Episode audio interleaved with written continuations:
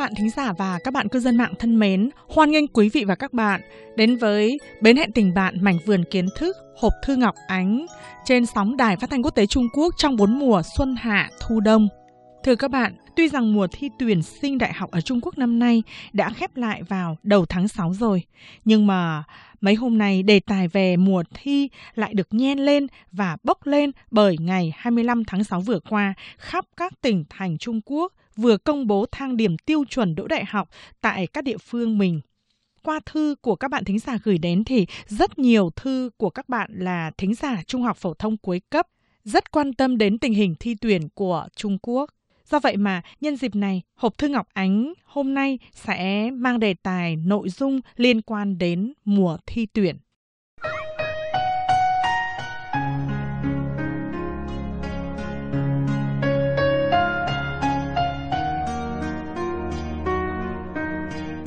Với ở Việt Nam, lịch thi tuyển đại học tại khắp các nơi trong cả nước Trung Quốc diễn ra thống nhất trong 2 ngày 7 và 8 một số nơi còn kéo dài đến ngày 9 tháng 6 hàng năm. Cho đến ngày 25 tháng 6, công bố thang điểm tiêu chuẩn đỗ vào các trường đại học tại các nơi. Còn ở Việt Nam thì thi đại học chia làm nhiều khối. Ở Trung Quốc thì chỉ chia ra làm có hai khối, đó là khối khoa học tự nhiên, còn gọi là khoa lý, gồm các môn toán, anh văn, ngữ văn, cộng thêm gói tổng hợp bao gồm các môn vật lý, hóa học và sinh vật khối khoa học xã hội gọi là khoa văn bao gồm các môn ngữ văn, toán, anh văn, cộng thêm gói tổng hợp bao gồm các môn chính trị, địa lý và lịch sử. Điểm tối đa của mỗi khoa đều là 750 điểm. Ngoài ra còn có khối năng khiếu về nghệ thuật và thể thao. Khối năng khiếu này đòi hỏi tổng số điểm thi các môn văn hóa không cao bằng thi khoa lý và khoa văn, nhưng đòi hỏi số điểm về năng khiếu phải cao cạnh tranh cũng rất gai cấn.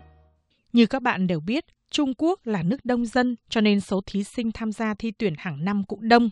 Mùa thi tuyển năm 2014, Trung Quốc gọi là cao khảo, có 9 triệu 390 nghìn thí sinh trong cả nước đăng ký tham gia, tăng 270 nghìn thí sinh so với mùa thi năm ngoái.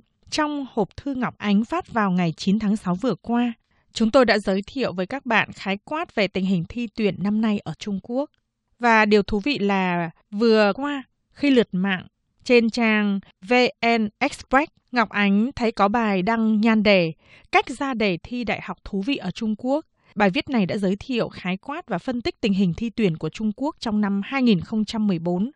Đúng như nhận xét của bài báo có viết rằng mùa thi tuyển ở Trung Quốc là mùa thi cam go và khắc nghiệt. Bài báo viết có ý nghĩa vô cùng quan trọng với quá trình học tập, áp lực phải vượt qua kỳ thi luôn đè lên học sinh và các bậc phụ huynh. Việc ôn luyện chuẩn bị cho hai ngày thi cao khảo có thể kéo dài cả năm. Tính chất cam go và khắc nghiệt của kỳ thi năm nay không đổi.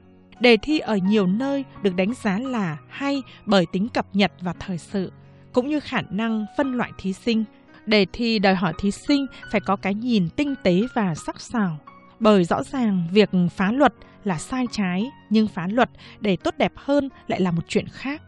Không có đúng sai tuyệt đối trong hoàn cảnh này.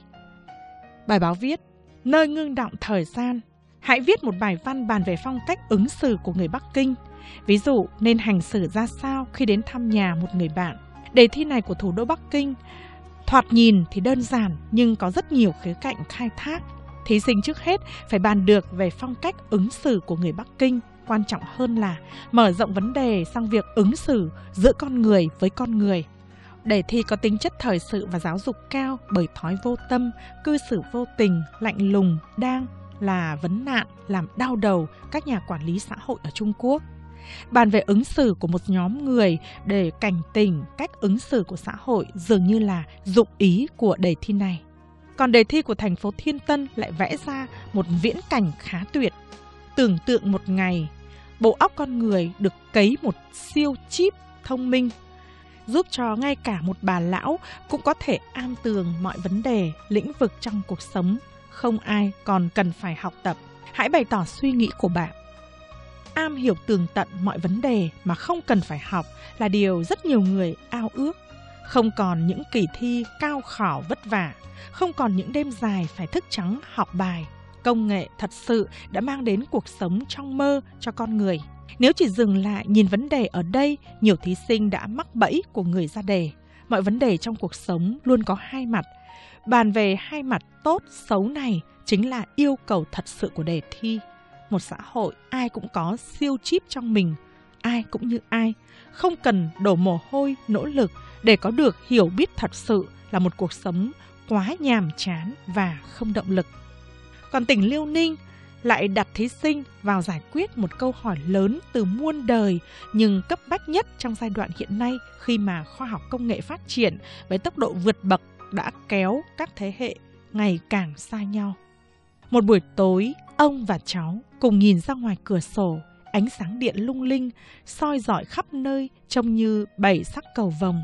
Người cháu trầm trồ, thật là đẹp, nếu không có điện, công nghệ hiện đại những tòa nhà cao tầng sẽ không bao giờ có được khung cảnh tuyệt vời này. Người ông thì lắc đầu và nói, thật đáng tiếc, bầu trời đêm đầy sao lấp lánh sẽ không bao giờ được nhìn thấy nữa. Những người cổ đại sử dụng lửa để thắp sáng, sống trong các hang động, hàng đêm ngắm nhìn trăng sao. Cảnh sắc đó còn tuyệt vời gấp nhiều lần. Hãy bày tỏ quan điểm của bạn Đề thi chạm vào một vấn đề không mới, đó là khoảng cách thế hệ. Nhưng lúc nào cũng nóng, không chỉ trong cao khảo. Câu hỏi này được đặt ra nhiều lần ở nhiều kỳ thi tại các quốc gia trên thế giới. Đề thi cho thấy mức độ suy nghĩ sâu sắc cũng như kỹ năng nghị luận của thí sinh. Vấn đề này không có một câu trả lời chung. Đào sâu đến đâu, khai thác ở những khía cạnh nào phụ thuộc hoàn toàn vào góc nhìn và khả năng của người thi. Đề thi cung cấp rất nhiều đất để ngòi bút của học sinh được tự do bay nhảy. Đây là bốn trong rất nhiều đề thi văn có tính chất sàng lọc và phân loại trong kỳ thi cao khảo ở Trung Quốc. Để vượt qua những bài thi cam go này, thí sinh phải thật sự nghiêm túc đầu tư thời gian học tập và nỗ lực hết mình. Chính vì vậy, cao khảo luôn được đánh giá là kỳ thi uy tín bậc nhất như một nhà báo từng nhận định đây là nơi thời gian ngưng đọng.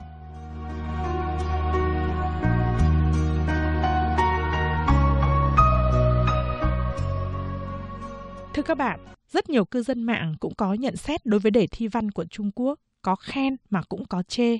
Đây là hiện tượng bình thường và tất yếu. Ví dụ như có bạn viết rằng đề thi thật hay, với cách ra đề như thế này, buộc học sinh phải bộc lộ cách nhìn nhận của mình, từ đó sẽ tỏ rõ khả năng. Người ra đề thật đáng khâm phục. Có bạn viết rằng những bài thi về chủ đề xã hội rất hay. Nếu mà mình thi tuyển công chức mà có đề hay như vậy thì quá tốt, vân vân và vân vân.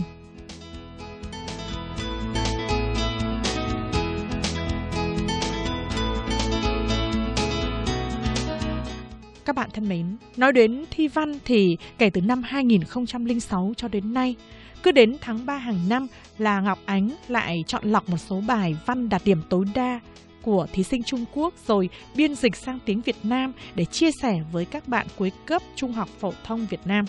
Năng nhặt chặt bị, sau mấy năm kiên trì, Ngọc Ánh đã biên dịch và giới thiệu qua hộp thư Ngọc Ánh trên sóng Đài Phát thanh Quốc tế Trung Quốc gần trăm bài văn đạt điểm tối đa của thí sinh Trung Quốc, rất được các thí sinh Việt Nam hoan nghênh.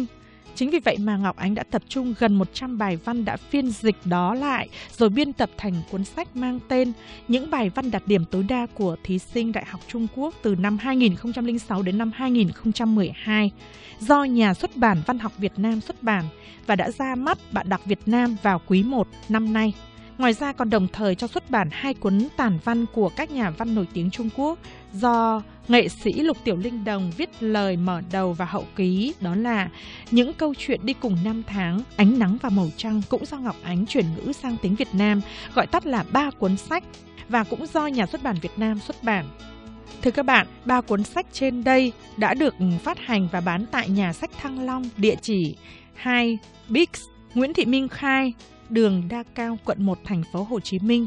Và ở phía Bắc thì ba cuốn sách trên đây đã có mặt trên giá sách của Trung tâm sách Hà Nội 44 tràng tiền, công ty trách nhiệm hữu hạn đầu tư và phát triển văn hóa Việt 108 Đường Láng và 158 Nguyễn Văn Cừ. Nhà sách của Nhà xuất bản Chính trị Quốc gia, Nhà sách Tân Việt 478 Minh Khai Hà Nội và nhiều nhà sách khác.